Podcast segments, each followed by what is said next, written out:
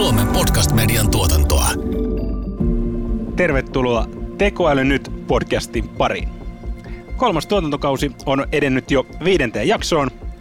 Tänään puhutaan datan hyödyntämisestä päätöksenteossa, miten ennusteita voidaan hyödyntää ja erityisesti miten ne päivittyvät. Mikä olisi, ennen kuin mennään vieraisiin, niin mikä olisi Karoliina sun lyhyt vastaus, mihin analytiikkaa tarvitaan? No mielestäni ehkä tällainen tekoälynäkökulmasta, niin semmoinen mielenkiintoinen asia, mitä me tänään keskustellaan, on sen datan ja analytiikan saaminen nykyhetkessä. Ja tavallaan moni on ehkä tottunut siihen, että me ajetaan raportteja ja ne sitten yön yli tulee ja sieltä sitten jotain analytiikkaa saadaan kasaan. Mutta mun mielestä ehkä se, mikä tänään on semmoinen mielenkiintoinen kulma tähän on se, että meillä on reaaliaikaista dataa, jota, joka on koko ajan saatavilla.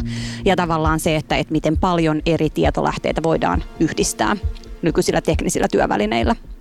Katsotaan myöskin, onko olemassa yksi oikea data ja onko tämmöinen single source of truth, mitä on esimerkiksi LinkedIn keskusteluissa tänä syksynä haastettu, että onko se enää ajankohtaista. Katsotaan, miten, miten meidän vieraat tähän suhtautuu. Ja katsotaan myöskin sitä, miten tekoäly pystyy ennustamaan vaihtelevaa kysyntää ehkä tarkemmin ja monipuolisemmin kuin ihminen pystyy sitä tekemään. Tässä jaksossa on kolme haastattelua. Ensimmäisessä osiossa SAS-instituutin Jussi Varjus ja Jarno Lindqvist. Toisessa osiossa Houston Analyticsin Pauli Dalbum ja kolmannessa osiossa E-Craftin Lasse Ruokolainen. Tekoäly nyt. Tämä on Tekoäly nyt podcast. Tässä jaksossa puhumme siitä, miten tekoälyn avulla voidaan tehdä parempia päätöksiä. Ohjelman juontavat tekoälykirjailija Antti Merilehto sekä Accenture Suomen Liquid Studion johtaja Karoliina Haakman. Ohjelma sisältää kaupallista yhteistyötä. Tässä jaksossa mukana ovat ohjelmistotalo SES Institute, teknologiayhtiö Accenture ja ohjelmistoyritys eCraft. Ensimmäisenä Antin ja Karoliinan haastateltavana ovat SES Instituten analytiikka-asiantuntija Jussi Varjus sekä datahallinnan asiantuntija Jarno Linguist. Millä tavalla data ja tekoäly voi olla apuna, kun tehdään liiketoiminnan päätöksiä? No niitä on paljonkin, että niitä yleensä tehdään tämmöisiä ennakoivia analyysejä, että päätellään, että nyt markkinat on menossa tähän suuntaan tai jos ei mitään muutu, niin kysyntä tulee jatkumaan tässä ja tässä muodossa. No jos me otetaan tämä teidän ennustemalli käyttöön, niin voiko asiakas, voiko meidän kilpailija sitten, asiakkaan kilpailija, niin jos he ottaa tämän saman tekoälyn käyttöön, niin, niin tekeekö he sitten samanlaisia päätöksiä? Hyvä kysymys. Ei. Kerro miksi. Koska firmat lähtee ihan eri näkökulmasta siihen, niin omat vahvuudet ja omat strategiat, niin se valinnat, mitä ne firmat sitten sen olemassa olevan tiedon päälle tekee, niin ne tulee olemaan aina erilaisia. Että me ollaan tehty teleoperaattorille, useammille teleoperaattorille samanlaisia analyysejä ja päätelmätty kumminkin erilaisia, tai sitten vaikka lehtitalolle tai mitä nyt onkaan. Että se päätöksen konteksti lähtee sitä sen firman tavoitteista ja strategiasta, että sama analyysi kahdessa eri firmassa tuottaa erilaisen päätöksen. Millaisia asioita, Jarno, sä näet, että data ja päätöksenteko, mitä, mitä nousee tällä hetkellä? Onko meillä teknologia, joka edistää tällä hetkellä sitä, että me pystytään tuomaan sitä paremmin datan visualisoinnin avulla?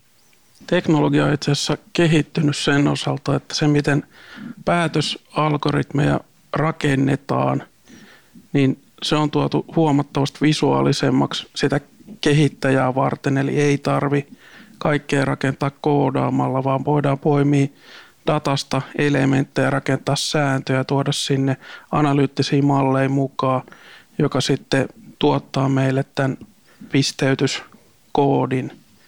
Ja kun meillä on tämä olemassa, niin me voidaan laittaa se tuotantoon sinne asiakkaan operatiivisiin järjestelmiin. Eli se mahdollistaa sen sanotaan, jokapäiväisen analytiikan käyttöönoton hyvinkin nopeasti – ilman, että tarvii tehdä muutoksia sinne olemassa olevia asiakasjärjestelmiä esimerkiksi. Klassinen City Market-kauppiaan ongelma, mitkä kuusi tuotetta laitan Turun Sanomien etusivulle. Et, et kaksi on sidottu jo, ne on päätetty ketjussa, mutta mulla on neljä paikkaa, mitä mä haluan lähteä optimoimaan. Että haluaisin mahdollisimman suuren kuittimäärän vai, vai tiedänkö mä, että jos mä laitan sinne, mitkä nämä klassiset on, kalja, kahvia, vaipat, ja just sekin, että mitä sä teet sitten sillä tiedolla, että ne, ne menee yhdessä, niin pistäkö ne lähelle toisiaan siellä kaupassa, että se on asiakkaalle mahdollisimman helppoa, vai sitten pistäkö ne just toiselle puolelle kauppaa, että asiakas joutuu liikkumaan se kaupan läpi ja tekemään heräteostoksia? Se on yksi ihminen, joka tekee sen päätöksen. Hänellä on tietyt mittarit, vaikkapa se, että paljon meillä on kävijämäärä lisääntyy silloin kampanja-aikana. Ja sitten meillä on toiset ihmiset, joiden tavoitteena on vaikkapa kokonaismyynnin kasvattaminen, koska eihän me haluta laittaa tarjoukseen tuotteita, jotka ei kasvata niiden liitännäistuotteiden myyntiä. Ni, niin, niin tavallaan just se, että etitäänkö me sitä paikallista optimia, mahdollisimman paljon liikennettä vai sitä, että, että meillä on mahdollisimman paljon myyntiä, niin tässähän hienosti nostit ton, että tavallaan nämä esimerkit, nämä päätökset nivoutuu toisiinsa. No. Ja niiden riippuvuuden selvittäminen, niin, niin se, että meillä olisi dataa siihen, että me ymmärretään sitä paremmin. Tuo kysynnän ennustaminen on vielä siinä mielessä mielenkiintoista, kun tehdään kampanjoita, niin sitä niissä käy aina niin, että se tuote, mikä on ollut kampanjassa, niin sen kysyntä taas tipahtaa sitten tuleville viikoille. Usein kun puhutaan tiedolla johtamisesta ja siinä, että meillä on dataperusteista päätöksentekoa, niin englanninkielinen termi single source of truth. Että meillä olisi yksi paikka, mistä ainakin, että meillä on yksi mittaristo, yksi lähde, mistä katsotaan dataa. Miten te näette arjessa, että miten asiakkaat saa sellaisen yhtenäisen näkymän dataan, että, että pystytään toimimaan? Onko monia datatodellisuuksia vai, vai onko monet yritykset sillä tasolla, että heillä oikeasti on luvut niin, että he pystyvät niitä käyttämään? No pitää olla single source of truth, ja kyllä mekin sitä kärstä, jos on monta versiota siitä, että montako asiakasta vaikka meillä on, ja siihenhän firmat tekee hirveästi työtä, että se on olemassa yksi oikea luku, mikä sitten pystytään kaikki todentamaan. Ja sen jälkeen meillä voi olla kyllä sitten erilaisia johdettuja lukuja sitä yhdestä versiosta, ja se pitää olla sitten hyväksyttävää ja ymmärrettävää, että kaikki, kaikki voi nähdä se vähän toisella tapaa, että mikä on vaikka varaston arvo. Toinen laskee siihen mukaan nyt sitten vaikka matkalla olevat tuotteet ja toinen ne, mitkä on vasta kaupan hyllyllä. Miten Jarno, miltä se näyttää se asiakkaiden datatodellisuus, kun paljon teet asiakkaiden kanssa töitä? No just niin kuin sanoit, niin aika usein niitä versioita yhtä monta kuin kysymykseen vastaajia, mutta tuossahan on tota erilaisia menetelmiä, mitkä, mitkä datagovernance-alueeseen kuuluu. Se, että meillä on vaikkapa keskitetty termipankki tai data dictionary, mihin se sen sanotaankin, niin tota, sinne on kuvattu yleisesti käytettävät liiketoiminnan termit, niihin liittyvät esimerkiksi laskentakaavat. Jussi puhuu näistä, että kaikki laskee eri tavalla, niin sinne on kerrottu, että miten tämä tässä organisaatiossa kuuluu tehdä. Että sit jos tulee keskustelu, että eri versioita, niin, niin voi viitata, että no, tämä on se meidän firma hyväksytty tapa. Niin, eli tietyllä ta- tavallaan sääntökokoelma, mikä sitä auttaa myöskin yritystä itseään, mutta myöskin jos siihen tulee ulkoisia kumppaneita mukaan, niin tavallaan että ne, ne löytyy täältä, meidän, meidän tapa tehdä. Kyllä, kyllä. Ja se ei ole tosiaan teknologiakysymys, vaan ihan prosessikysymys.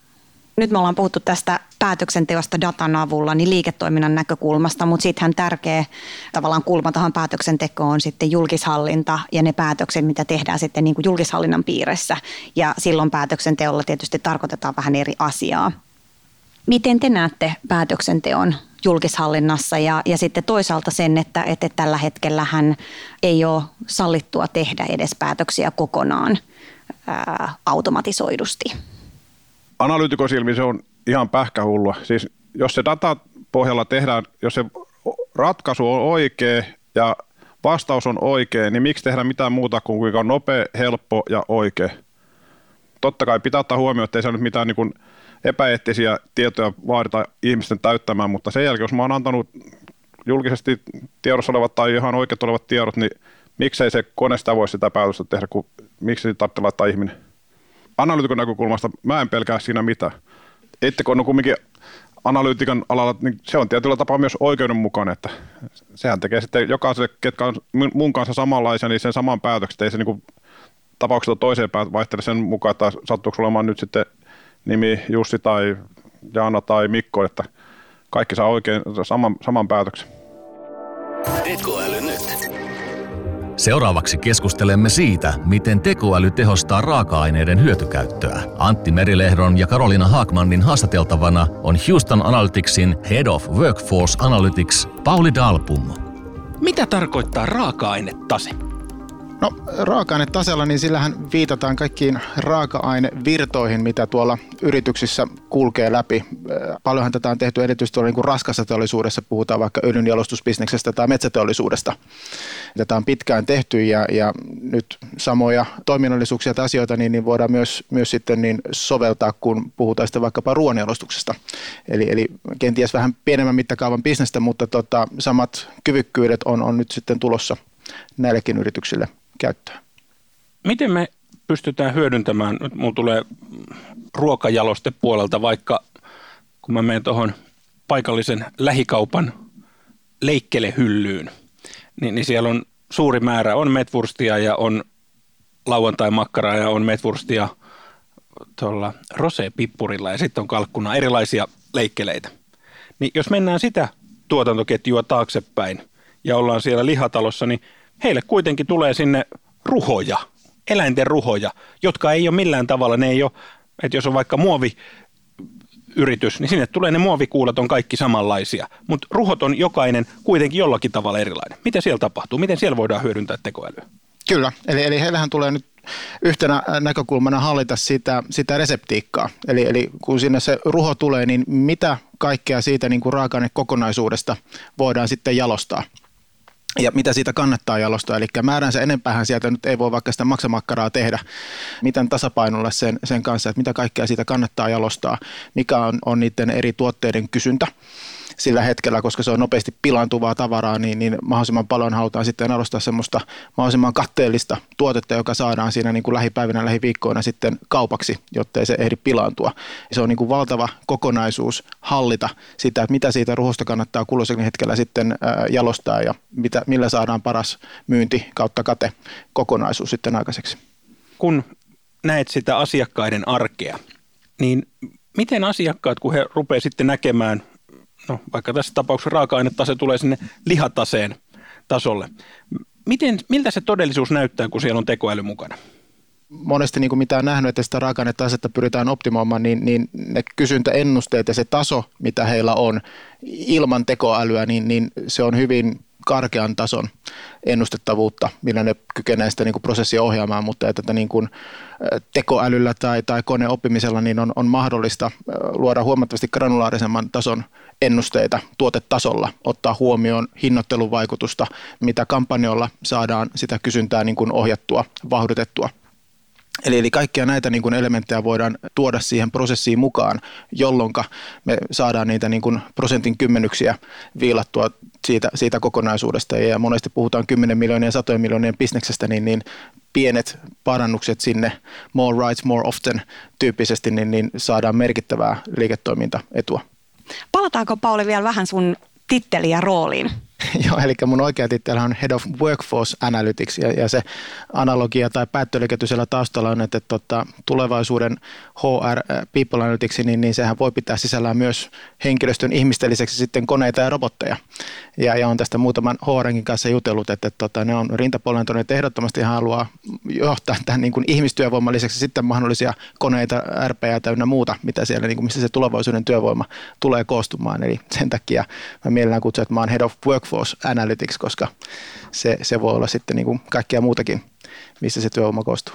Tämä on mun mielestä mahtava tämä sun titteli, koska tämä tosi hyvin kiteyttää sen, mitä paljon mun mielestä tekoälyn ympärillä keskustellaan, että viekö tekoälytyöpaikat, mikä on sitten perinteisen työntekijän rooli siinä vaiheessa, kun tulee tehtäviä, joita sitten voidaan tehdä koneella avustetusti.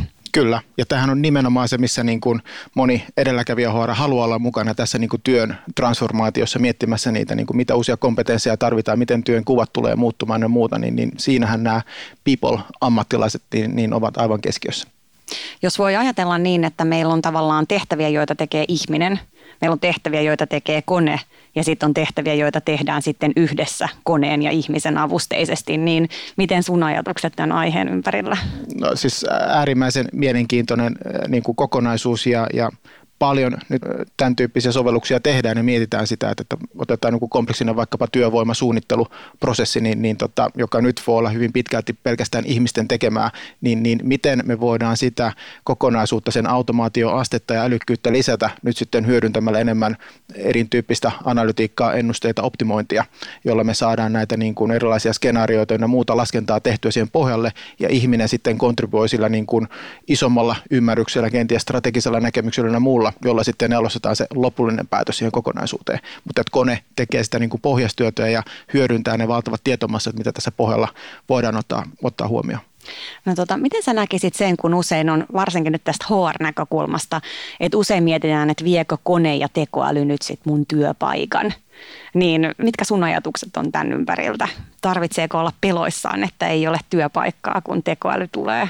En, en olisi ainakaan niin kuin lähivuosina lainkaan huolissaan ja, ja nekin työt, missä se niin kuin voidaan nähdä, että se kone täysin sen, sen työn korvaa, niin ne on aika harvoja töitä ja nekin taitaa olla aika pitkän, pitkän matkan päässä, jossa täysin kyetään ihminen ottamaan siitä, siitä kokonaisuudesta pois. Että enemmälti eh, ne on tämmöisiä niin kuin perusrutiinitöitä ja muita, joissa, joissa voidaan sitten tota, tekoälyä hyödyntää siellä ja jättää sitten ihmiselle enemmän aikaa tämmöiseen luovaan kehittävään työhön – sitten kehittää niitä prosesseja esimerkiksi eteenpäin. Tekoäly, analytiikka, niin, niin sehän ennen kaikkea auttaa nyt sitten HR-ammattilaisia kohdistamaan sitä omaa aikaansa ja resurssia oikeisiin paikkoihin, oikeaan aikaan tälle human to human vuorovaikutukselle. Mitkä on niitä kohtamispisteitä tapahtumia, johon me tarvitaan ihmistä? Analytiikan keino me voidaan tätä auttaa ja auttaa kohdistamaan se, se aika siihen eniten arvoa tuottavaan tekemiseen. Tekoäly nyt. Lopuksi perehdymme siihen, miten tulevaisuutta voidaan liiketoiminnassa ennustaa yhä tarkemmin. Aiheesta Antti Merilehdon ja Karoliina Haakmannin kanssa keskustelemassa on eCraftin Senior Data Scientist Lasse Ruokolainen. Onko tulevaisuuden ennustaminen mahdollista? Niin, no ihan niin kuin aikuisten oikeasti varmastikin niin kuin tulevaisuuden ennustamiseen tarvittaisiin kristallipallo. Mutta nyt kun puhutaan sit niin kuin tämmöisestä bisneslogiikasta ja, ja yritystoiminnasta ja, ja, ja näin poispäin, niin ainakin itse olen sitä mieltä, että on ihan oikeasti, aikuisten oikeasti mahdollista tehdä jotain sen ennustamisen suhteen. Mitkä on tyypillisiä käyttötapauksia tällä hetkellä, mihin teidän palveluita, teidän osaamista tarvitaan?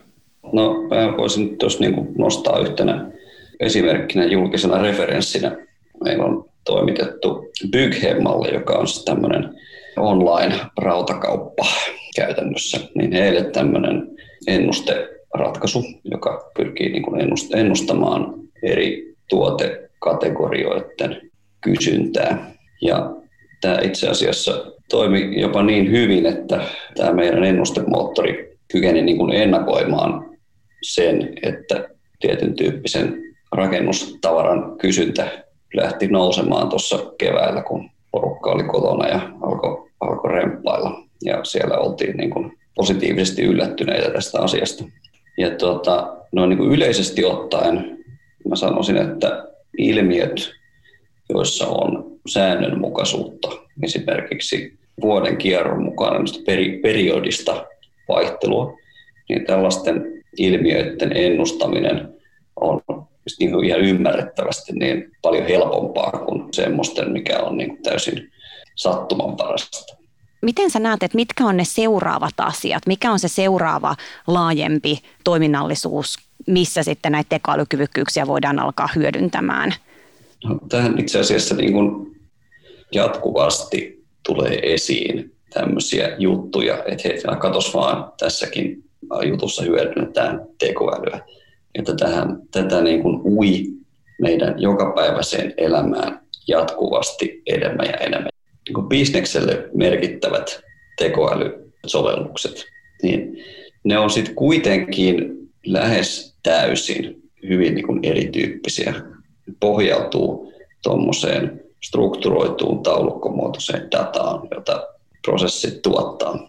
Ja minkä parissa me tehdään niin kuin hyvin kovasti tässä töitä on, on se, että me pyritään niin rakentamaan tämmöistä tota, AI-platformia, niin alustaa, joka mahdollistaa monien tämmöisten use caseien tuotannollistamisen samalla koodi-infralla, joka tuo niin kuin yhteen sen, että haetaan se data lähteistä, muokataan se siistiin koneoppimismallien haluamaan muotoon ja koulutetaan niitä malleja ja julkaistaan ne sitten tuommoiseen rajapinnan taakse.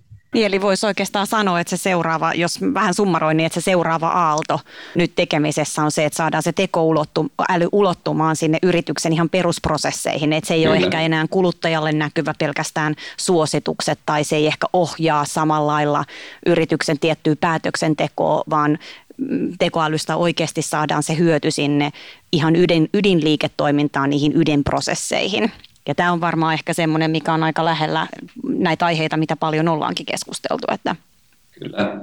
Ja jos niin mietitään sitä, että mikä niin kuin yksi asia, mikä ainakin mun mielestä on tietysti mielessä rajoittanut tekoälyn hyödyntämistä liiketoiminnassa, on se, että monessa kohtaa niin kuin asiat, jotka, jotka voitaisiin automatisoida, niin se ei välttämättä se bisneshyöty ei ole niin suuri, että se oikeuttaa sen, että nyt pistetään joku 50 tämmöiseen tota, tekoälyprokikseen. Mutta nyt kun, kun tuommoisella firmalla on sitten tämmöinen tota, infrastruktuuri olemassa näiden koneoppimisratkaisuiden tuotannollistamiseen, niin sitten se uuden sovelluskohteen käyttöönotto ei maksakaan sitten käytännössä enää yhtään mitään. Tekoäly nyt. Tänään Tekoäly nyt podcastin kolmannessa tuotantokaudessa ja viidennessä jaksossa keskusteltiin datan hyödyntämisestä päätöksenteossa ja ehkä tänään sitten semmoinen mun mielestä oma summarointi oli, musta oli jotenkin mahtavaa, kun keskusteltiin tuossa lihatalosta ja siitä konkreettisesta esimerkistä, että ne on semmoinen tuote, joka on kaikille aika tuttu. Niin mun mielestä siinä jotenkin mahtavalla tavalla pääsi aika konkreettisesti pureutumaan siihen, että minkälaisia asioita tekoälyn avulla voi ratkaista siihen kun laittaa juuston päälle leikkelettä, se menee muuten niin päin, niin sitä voi miettiä, että tässäkin on hyödynnetty tekoälyä.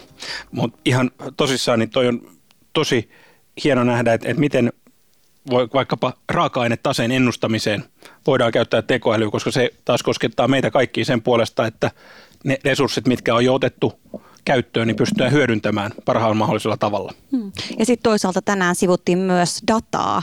Ja ehkä datasta se, että kun paljon puhutaan, että pitää olla big data, pitää olla paljon dataa, niin ehkä toisaalta tämän päivän keskusteluista tuli esille se, että, että mikä on sitä relevanttia dataa. Että ei se, että kuinka paljon sitä on ja kuinka paljon sitä on yhteen paikkaan kerättynä ja saatavilla, vaan että se, mikä on ihan oikeasti sitä dataa, mitä tarvitaan niihin tiettyihin liiketoiminnan päätöksiin.